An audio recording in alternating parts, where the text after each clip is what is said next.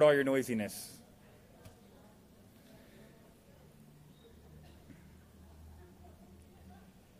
All right. How did I talk so long on nine slides? That's terrible. Wow. All right. So this um, this image, as we spoke about, has an entropion and an ectropion. An entropion goes, all right, go in, right? Done. And so the ectropion does the complete opposite. All right, congratulations. Everything you need to know about homology. Have a good day. Um, so as you can imagine, image on your left is going to be extremely uncomfortable because your eyelashes are in your eyes, right? So you have uh, probably hundreds of foreign bodies just stabbing away at your eyes, right? And if you have very nice long eyelashes, then you're in even more trouble. It's going to be all up in your cornea, right? Um, the one time we're having terribly short lashes is the benefit. So, so obviously very uncomfortable. Image on the right is uncomfortable because what? It's sticking out and exposed, right? Exposed to what? The air, which is going to do what? Nice. And when you try to close your eyes, you're not going to, right? You're not going to close your eyes. Your eyes are going to stay open, okay? So your eye's going to get dry, and if your eye gets dry, what can happen to your eye? What was that? Oh, it can hear. I, I, I, I promise you, I thought you said it can hear, and I'm like, I get dry, and all of a sudden, it can hear things. And I was like, I'm gonna get my eyes pretty dry because I want to hear better. It can tear. Yeah, your eyes will tear. They'll get very teary until eventually they're not teary, and then they just get dry. And if you have dry eyes, it's more susceptible to what? Uh, Infection, abrasions, injuries, things like that, right? Huh?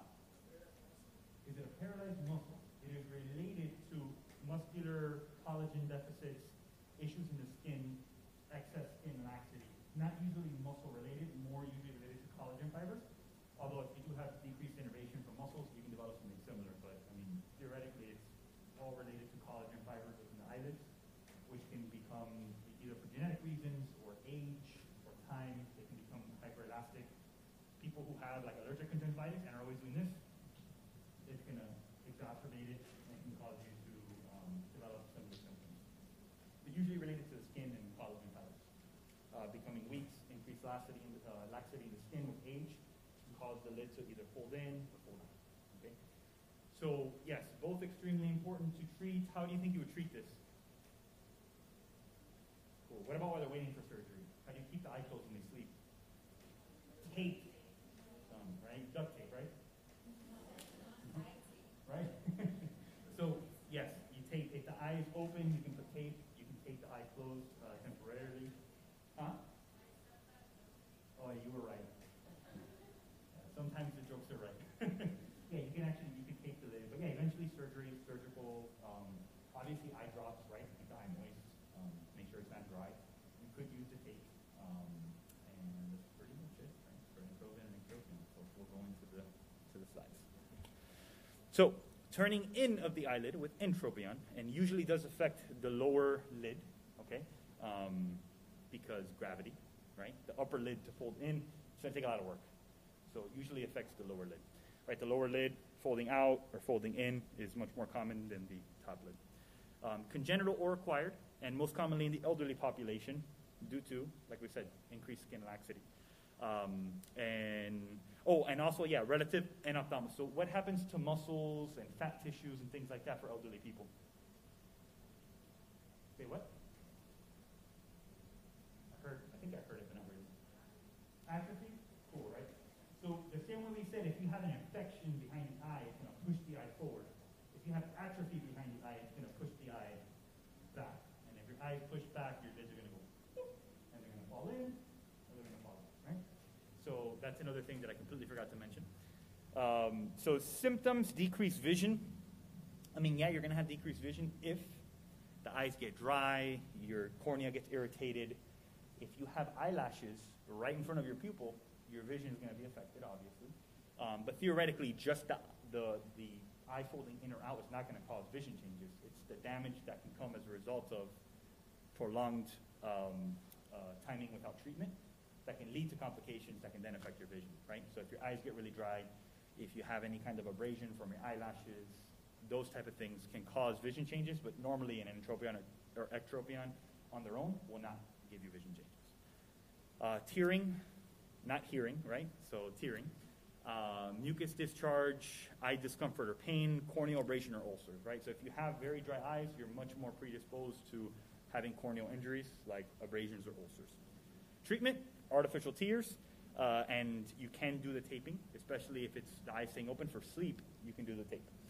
Uh, and then surgical therapy is the definitive treatment, right? So when you get a test question and uh, it tells you you have an 80 year old male who presents um, with increased laxity in the left lower eyelid, uh, the eyelid is oriented outward, the most likely diagnosis is? the most likely diagnosis is? Ectropion, cool. And then um, the treatment of choice to correct the patient's uh, disease state would be? What I hear? So I heard tears, and, and then I heard surgery. So you have to read, the, you have to hear the question right because it says to, uh, tears are not going to correct the patient's condition. They're just going to treat the symptoms, right? So that's how you get test questions wrong, right? Which is who happens all the time. So if they say which of the following is uh, is going to help alleviate the patient's symptoms, you can say artificial tears. If they say which of the following is the first line, you can say you're going to do artificial tears in, in, in, the, in the short term. If they say which one's definitive, which one's curative, which one's whatever, then you would say surgery, right? So pay attention to those little details. Those little details, the devil's in the details. Um, what else? Uh, facial palsies. So we did talk about muscular issues and nerve innervation issues. You could have facial palsies that would lead to decreased innervation, which over time can lead to atrophy, which over time can affect the muscles, which could cause inversion or eversion of the eyelid. That's not a common cause of this. The most common cause is age-related, laxity. Um, those are the most common causes, but you could have facial palsies that contribute to it as well. Um, injuries, birth defects, congenital. We did talk a little bit about that. Um, you don't need to. I'm not going to test you specifically on all these these little details, um, but just they're there so you know that they happen. There's a lot of different causes that contribute. The signs and symptoms we pretty much discussed them. It's dry, painful, tearing, redness, um, and you can get conjunctivitis, chronic conjunctivitis, right? Because your eyes are chronically going to be dry and irritated, or you can get keratitis, which is inflammation um, around the cornea, right, and infiltration into the cornea. Diagnosis, I mean, right? You don't need much more, right? You just look at it, right? That's it, diagnosis. There's no test. You don't do any kind of imaging or labs or anything. You just look at it, it's clinically diagnosed. Treatment, artificial tears, and then outpatient surgery. Done. Any questions?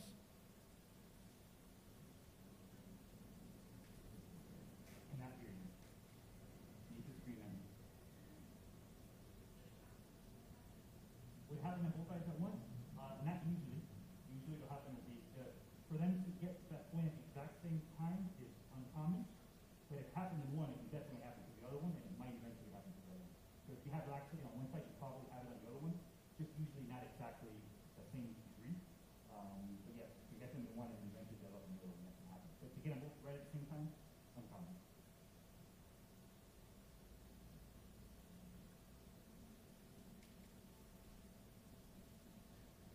All right.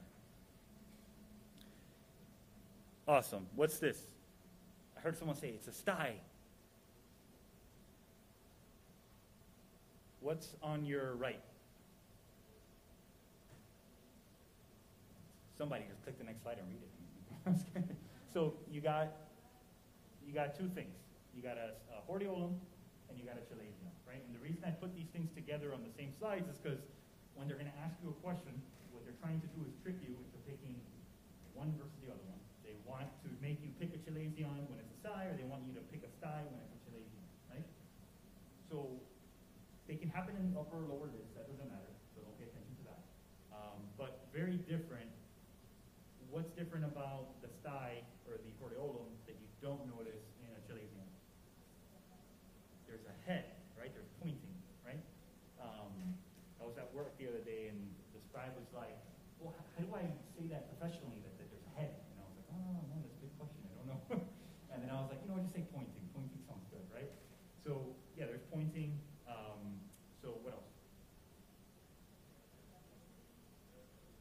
Redness. Okay, cool. So there's redness. There's pointing, or there's a close comedone, whatever you want to call it. There's pointing. It's coming to a head, however you want to describe it. What else? It has pus in it. Yes, absolutely. So the other thing that would differentiate these from each other is that one of them is painful. Which one's painful? A sty is painful. Okay, a sty is acute. A sty is painful. A sty is red. A sty is usually going to have some kind of pointing, a head, a comedone. Okay. It's usually going to be uh, firm and obviously tender to palpation. A chalazion is going to be painless. It's usually going to be more chronic, so the patient's going to have. It's, been there for six months. You know, it's, the thing keeps growing. It's there for six months. It's usually described as rubbery um, on the test descriptors, uh, painless, and that's pretty much it. I mean, that's how you're going to differentiate them, right? So if it's red, if it's painful, if there's some kind of purine secretion, if it's acute, it's probably a sty. And if it's painless and it's rubbery, then it's probably a chalazion, right? So given the fact that a chalazion is chronic, how do we treat it?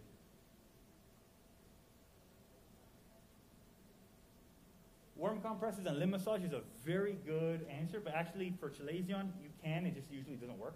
Um, but for a hordeolum, absolutely. Uh, warm compresses, don't massage it. Uh, uh, that one you don't want to massage, you just want to do the warm compresses. Um, but since we're on the sty, what else are you going to do with the sty? It's red, it's warm, it's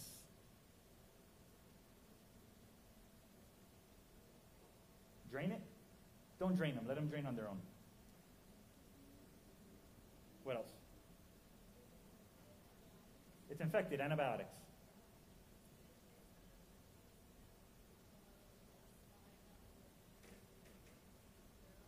Yes and no. Uh, styes can predispose you to develop chalazion, but once you develop a chalazion, um, you don't need antibiotics. Antibiotics are not going to fix a chalazion. Usually they, they stay there. Usually for a chalazion, if it's there, you don't do anything. You leave it alone. Um, and if it grows big enough that it affects your vision because it pushes your lid in front of your pupil, in front of your cornea, and you can't see, then you go get surgery and you get it removed. Usually. Um, and with the sty, warm compresses, antibiotics, and that's it. Right? Uh, unless they have certain signs and symptoms which will tell you that it's getting worse, which are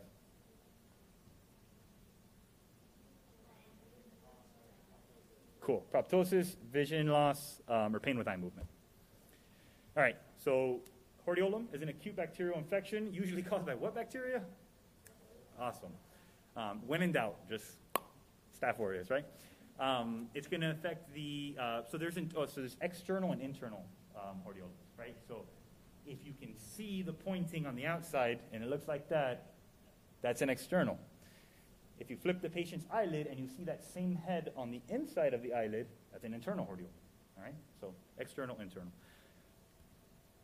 So uh, painful, redness, swelling, warmth, and a lump. Internal is going to be the same thing, but it's going to be on the inside of the eyelid. A diagnosed on clinical exam, you don't need any kind of testing. Of course, if there's purine secretions and you want to do a culture, you can, and it's probably going to tell you that it's staph. Um, so 90% of the time, you wasted a swab.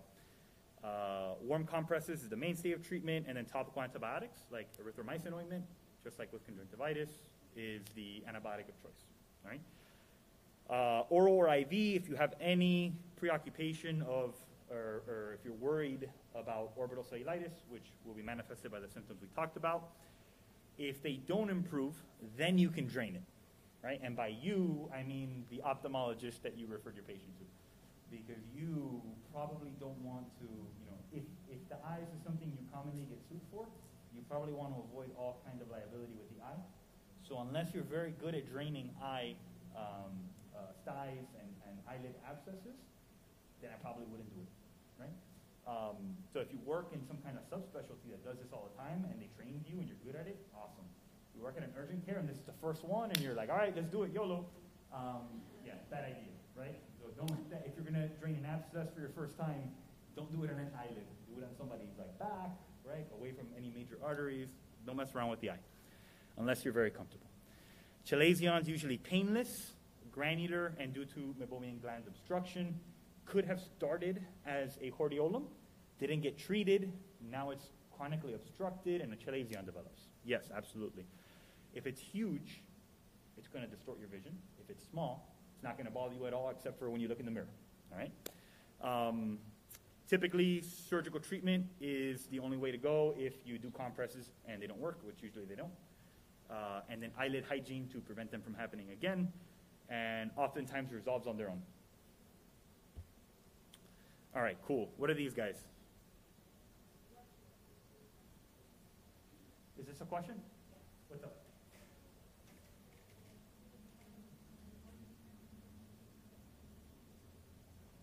Yep.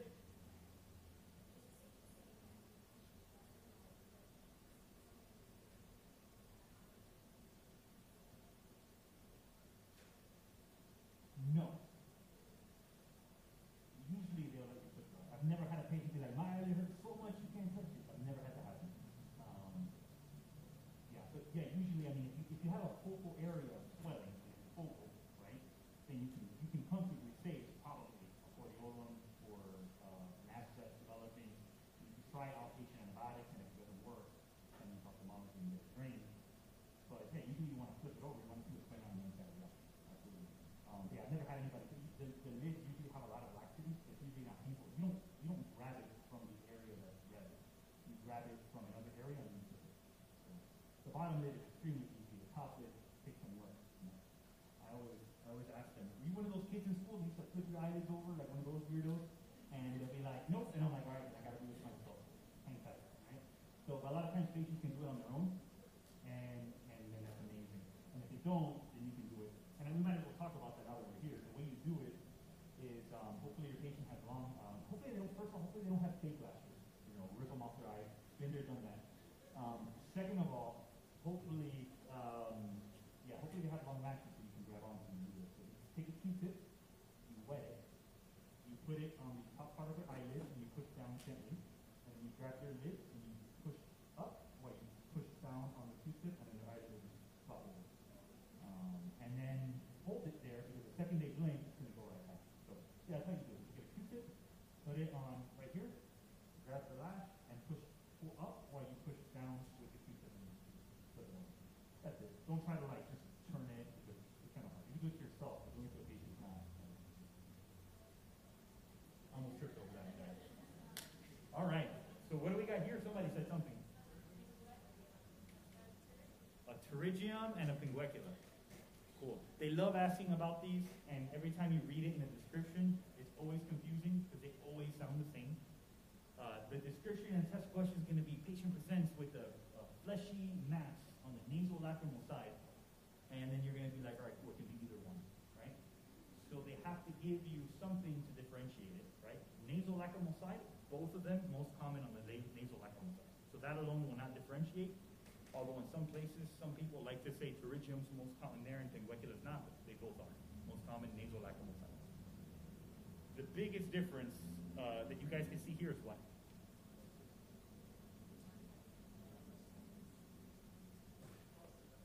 All right, there we go. It crosses and it goes into the cornea.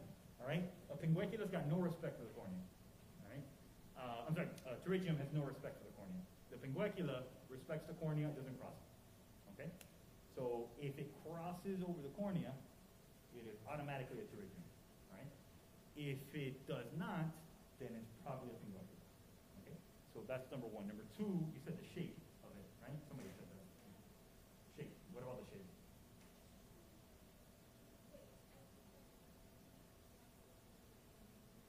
So you see the pterygium, how it's right over the pupil?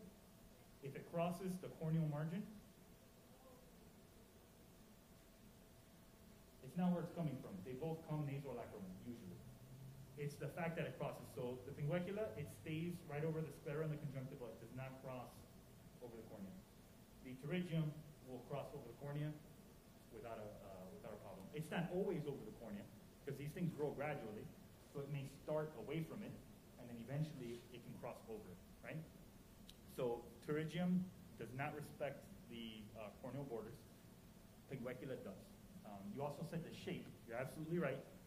So the pterygium is relatively superficial, um, and it's like a sheath, whereas the pinguecula is like a little yellowish nodule. Yes?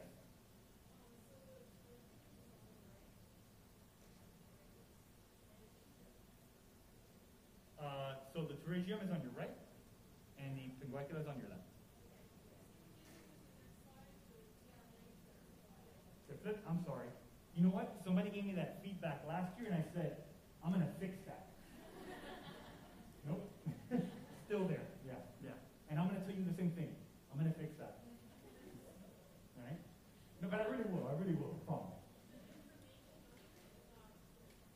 No, the information under it is, is correct. Yeah, yeah. I promise. So pterygium's on the right, crosses the corneal surface. Pinguecula's on the left, does not cross the corneal surface. Pinguecula's on the left, it's a rubbery, yellowish nodule, okay? Um, and that's really the only way you can tell them apart from the test question, usually. Uh, how do you guys think that you would treat this? Surgery, right? Cool, awesome. Do you do surgery on all of them? When would you do surgery? If it affects your vision, cool. So if they have, I've seen a lot of people with these. You don't do anything. They're like, "What is this thing? It looks terrible." And I'm like, "Well, it's not bothering anybody, um, so we leave it alone. Unless if they want to cosmetically get it taken off, they can. But clinically, you only do something about it if it's causing discomfort. Sometimes these lesions can, um, it's not common. Usually they don't cause any restriction in movement, but sometimes they can attach themselves to um, certain parts that will restrict eye movement. That's an indication for surgery. Sometimes, and specifically with the pterygium, it can cross over the cornea, it can go over the pupil, it can cause vision changes. You do surgery. If it's not doing any of those things, you do nothing. Okay? Uh, I wouldn't say they're blind, but they're probably seeing very blurry. Yeah, they're not blind. They can still see through it. It's a, it's a thin piece of, of skin, so they'll still see. But yeah, it's going to be blurry, definitely blurry vision. Um, so if they have any restricted movement or visual changes, you do surgery. Otherwise, you leave them alone. All right. The biggest risk factor for um, pterygium and pinguecula is sun exposure. So usually, your patient's a surfer. Right? Why? I don't know. Right? There's not that many surfers, but I guess they get a lot of sun exposure. Could be a taxi driver. They get a lot of sun exposure too. Or nowadays, an Uber driver. Right? So look out for those Uber drivers on your test questions. So pterygium is a fleshy fibrovascular mass. So even though it's flat, they still call it a mass. So don't clue in on the word mass like I used to and be like, oh, it's a mass, it's a pinguecula. No, they're both technically masses, even though one of them is thin and, and, and um, fibrous, and the other one's raised in yellow. Uh, elevated, triangular shaped, so they like using that description with pterygium a lot, triangular shaped, um, growing from the nasal side of the eye. We said both of them can happen on the nasal side of the eye. Usually by increased UV exposure, um, and we pretty much talked about everything else. Restricted eye movement's not common, but if it's there, they might need surgery. Treatment, you could do artificial tears um, or steroid eye drops. Again, not very common. Usually, supportive care, artificial tears, that's it, if needed, right? Um, and surgery only if severe symptoms or affected vision, okay? Pinguecula is described, question?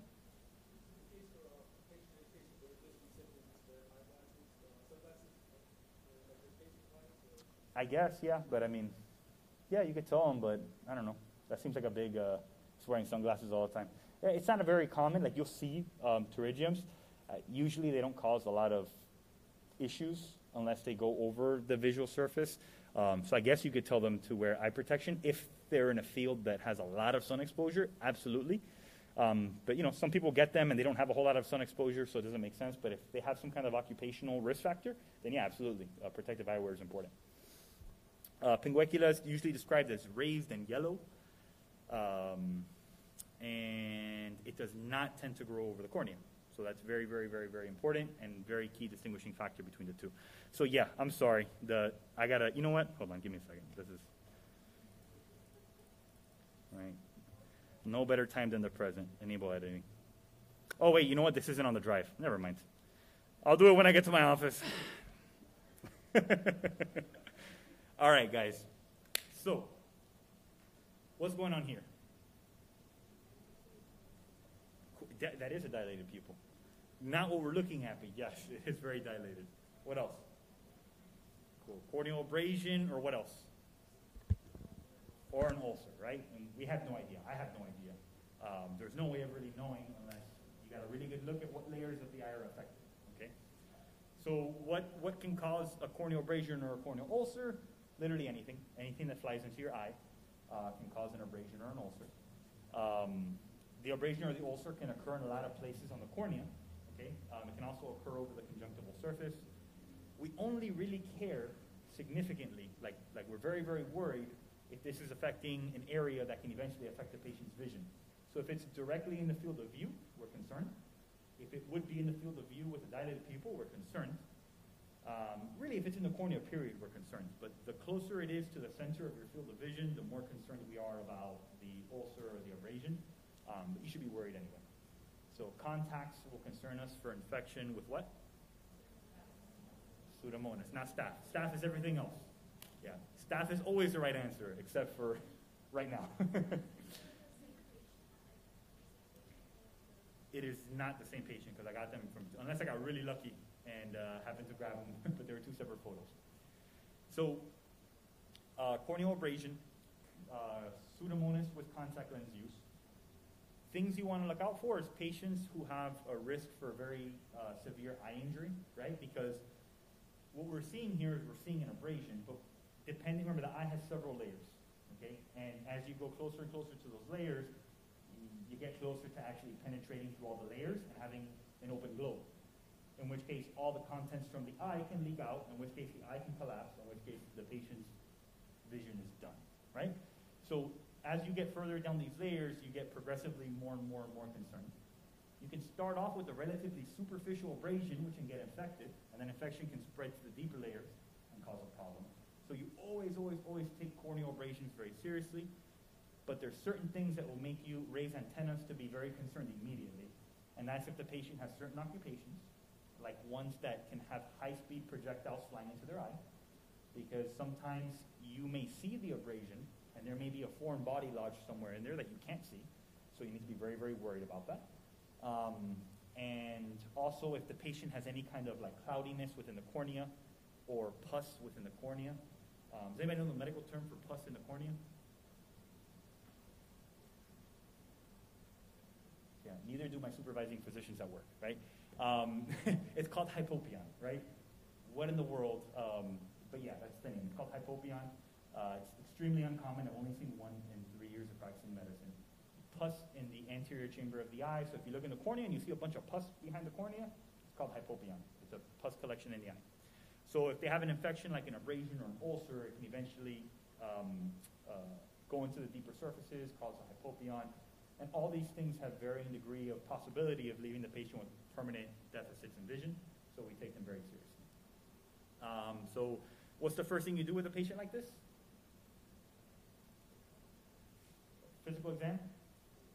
Cool, visual acuity, right? You do a visual acuity on this patient. After you do that, if it's good or it's not good, you document it. And then what else are you going to want to do with this patient? What's that? Light reflexes, right. You're going to do your whole eye exam, right? And then after you do your whole eye exam, you're going to check very closely for foreign bodies.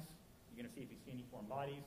If there's any risk, um, you, you, guys, I talked to you about open globes. So if they have an actual penetrating injury, it goes through all the layers, and their eye is effectively open, all their vitreous contents can leak out. You do not want to manipulate somebody's eye that can have an open globe because it's kind of like a pimple. You have an open pimple and you squeeze it, everything's going to come out. You have an open eyeball and you squeeze it, everything's going to come out. So you don't touch somebody who you think has a high risk of an open globe injury. And risk factors would be penetrating injuries. If somebody like, uh, I had a kid the other day who ran into a tree branch directly into his eye, and it looked pretty bad.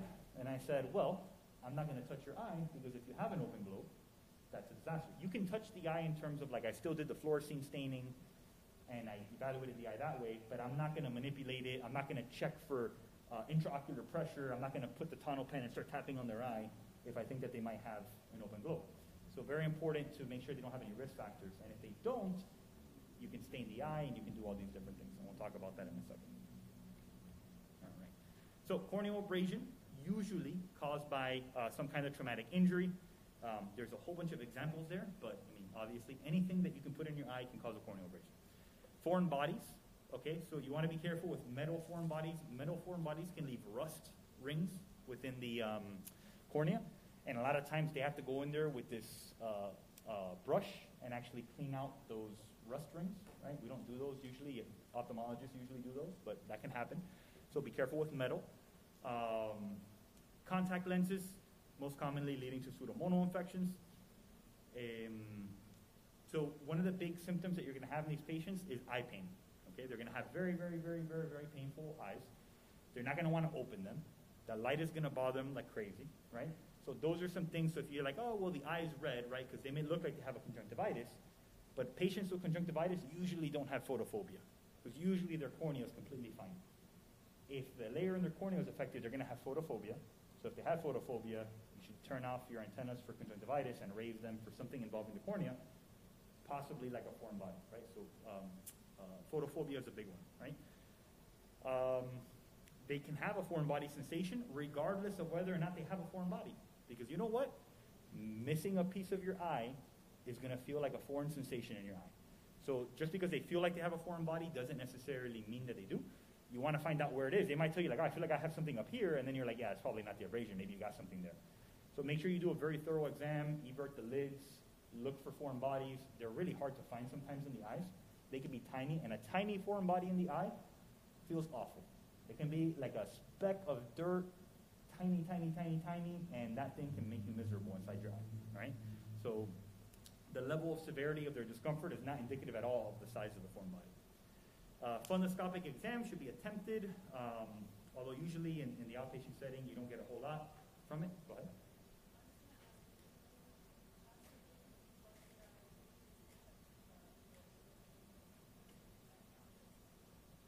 Uh, usually, I mean, I'll do flushing of the eye for toxic exposure. I don't normally flush the eye until I've done a, like on a patient with foreign body.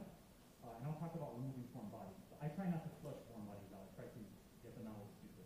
Um, but you could flush them out. And if you suspect they have an open globe, I would definitely not flush them out. If I think you have a globe rupture, no. I will not touch your eye unless I'm just staining it. Anything that can put pressure on the eye, like using uh, Q-tip or squirting water on it at high pressure, I wouldn't. I would not do that either. No. If I really think you have an open globe, I'm sending you to uh, Bascom Palmer, and then you're, yeah, you're gonna, it's an emergency, really, really, really big emergency. So you have a foreign body in there, Bascom Palmer will get it out for you. Don't worry. You know, after they fix your globe rupture. Okay? So yeah, if you have a globe rupture, the only thing you can really do is stain the eye to try to see if, if you can find so there's findings. So if you have a globe rupture, what's coming out of the eye? The vitreous, right? The vitreous is pouring out of the eye. So one of the diagnostic testing to diagnose a corneal abrasion or corneal ulcer is an eye stain, right? So you stain the eye with the dye, and that dye normally does not get absorbed anywhere in the eye. It just goes right off, and when you look at it with the um, with the Woods lamp, you don't see anything. You just see a bunch of purple dye all over the patient's face and all around the margins, but in the cornea, it's completely normal. If they have any kind of injury, the dye will get absorbed, and you'll see the injury, kind of like what you see on here. So this, you see how this is absorbed there? That's how you know that there's either an abrasion or an ulcer there. But normally it'll just look like this. You don't see anything. It's fine. But this will indicate to you, hey, there's something there. And if you see something like that, you tell them to blink and that'll go away. But this will not go away when they blink. It'll stay there. So you can do that even if you suspect a globe rupture. It's fine because you're not putting any pressure on the eye. Okay? And I'll actually walk you through how to do this quickly, even though you're probably going to have questions when you go do it for your first time. But I had no idea how to do this when I went to go do it my first time.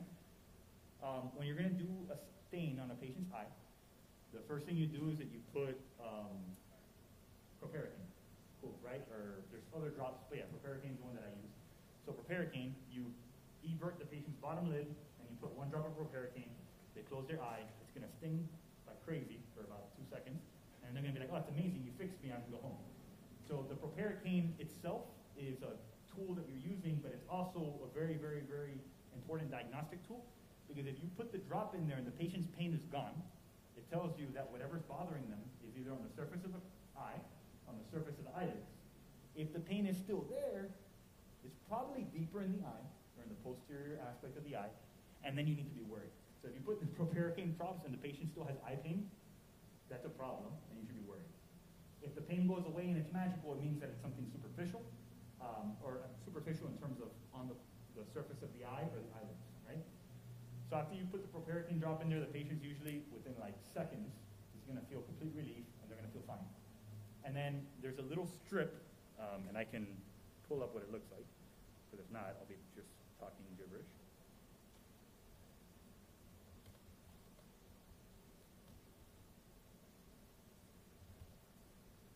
And there we go. All right, cool. So these little guys. Right? So you're going to have some strip like, is that big enough that you can see it? Cool. So you're going to have a strip like this, right? And the dye is right here. And then this is just paper. This is where you it from. So you evert the patient's lips. So what I like to do is I like to put two drops. You can get this and you can dab it in their eye. But wherever you touch with that strip is, is going to be highlighted when you do your, um, your Woods lamp exam. So you don't want to dap it, especially not on the corneal surface. If you're going to dap it, dap it on the lid and let them close their eye. I try not to dap it at all. I put a drop, either a proparacaine or just saline, right here, and then I let it trickle down, and then I just drop it in like that, just one or two drops. Drop it into the eye, have the patient close their eye, turn off the lights, and you use a wood lamp, and you look at their eye. And then that's pretty much it. And then you look, if you see this, then that means they have an abrasion. If it looks clear, that means they don't have an abrasion. All right? It's very simple. So if you do this, and the patient has a globe rupture, what do you think you're going to see? Going to light up the whole thing. So it's going to show you this, and then out of here, you're going to see it all pouring out, like a waterfall. And there's actually a sign for that. I think it's called Seidel sign. I don't know if I have that on my PowerPoint or not, but it's a, uh, probably not going to be. Yeah, there we go. So Seidel sign is indicative of globe rupture, and it's a waterfall appearance coming from the area of the of the abrasion. So you see anything like that, and there's like a waterfall appearance or whatever the case is. Of course, I'm going to a big picture, but you guys get the idea. So if you see like fluid draining from the area of the abrasion, that's an indication of in uh, of an open globe. Okay.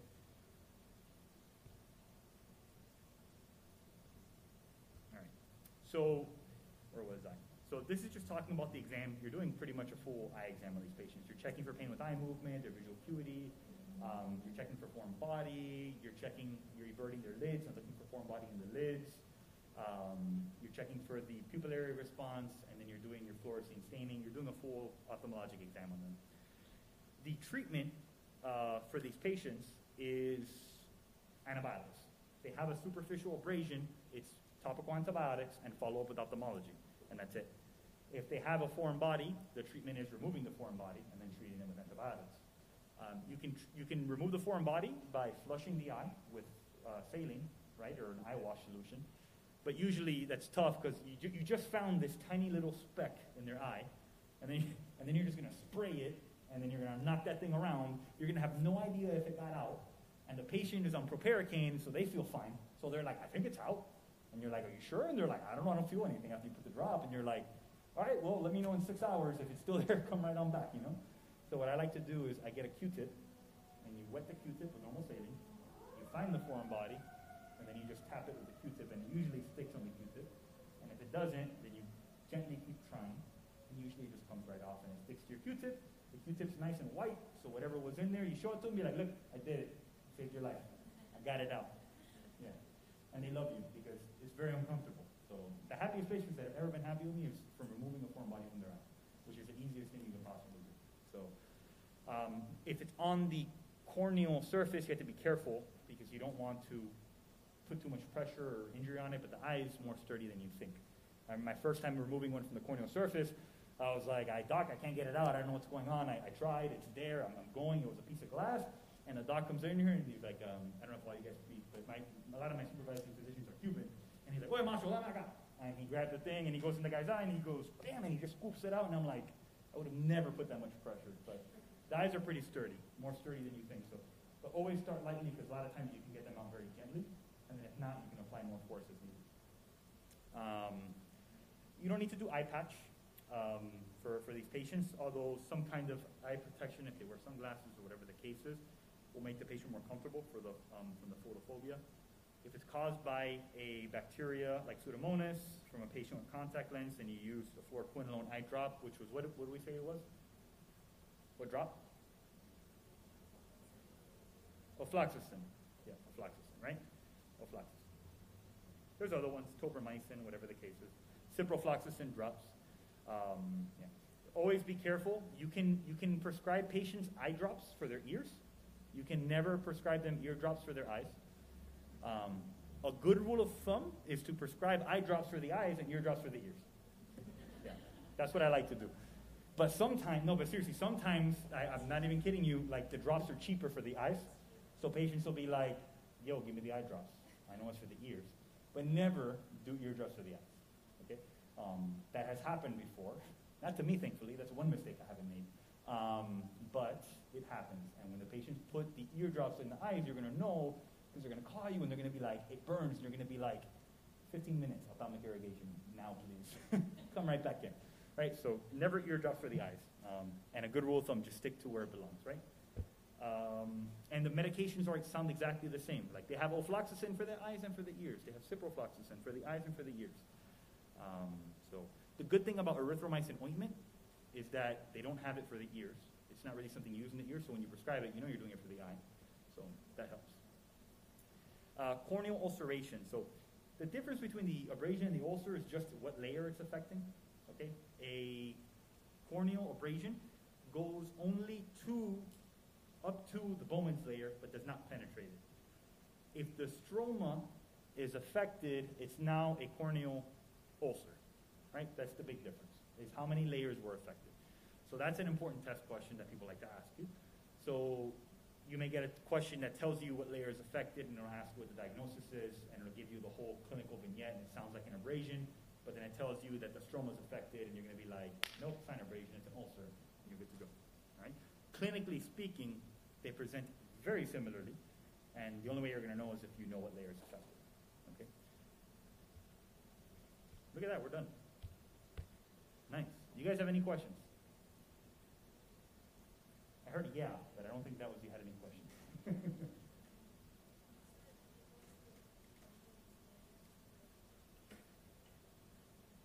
so if the, if the stroma is affected, it's an ulcer. If it's superficial to that, which the Bowman's layer is superficial to that, it's um, an abrasion. Yep, yep. Any other questions?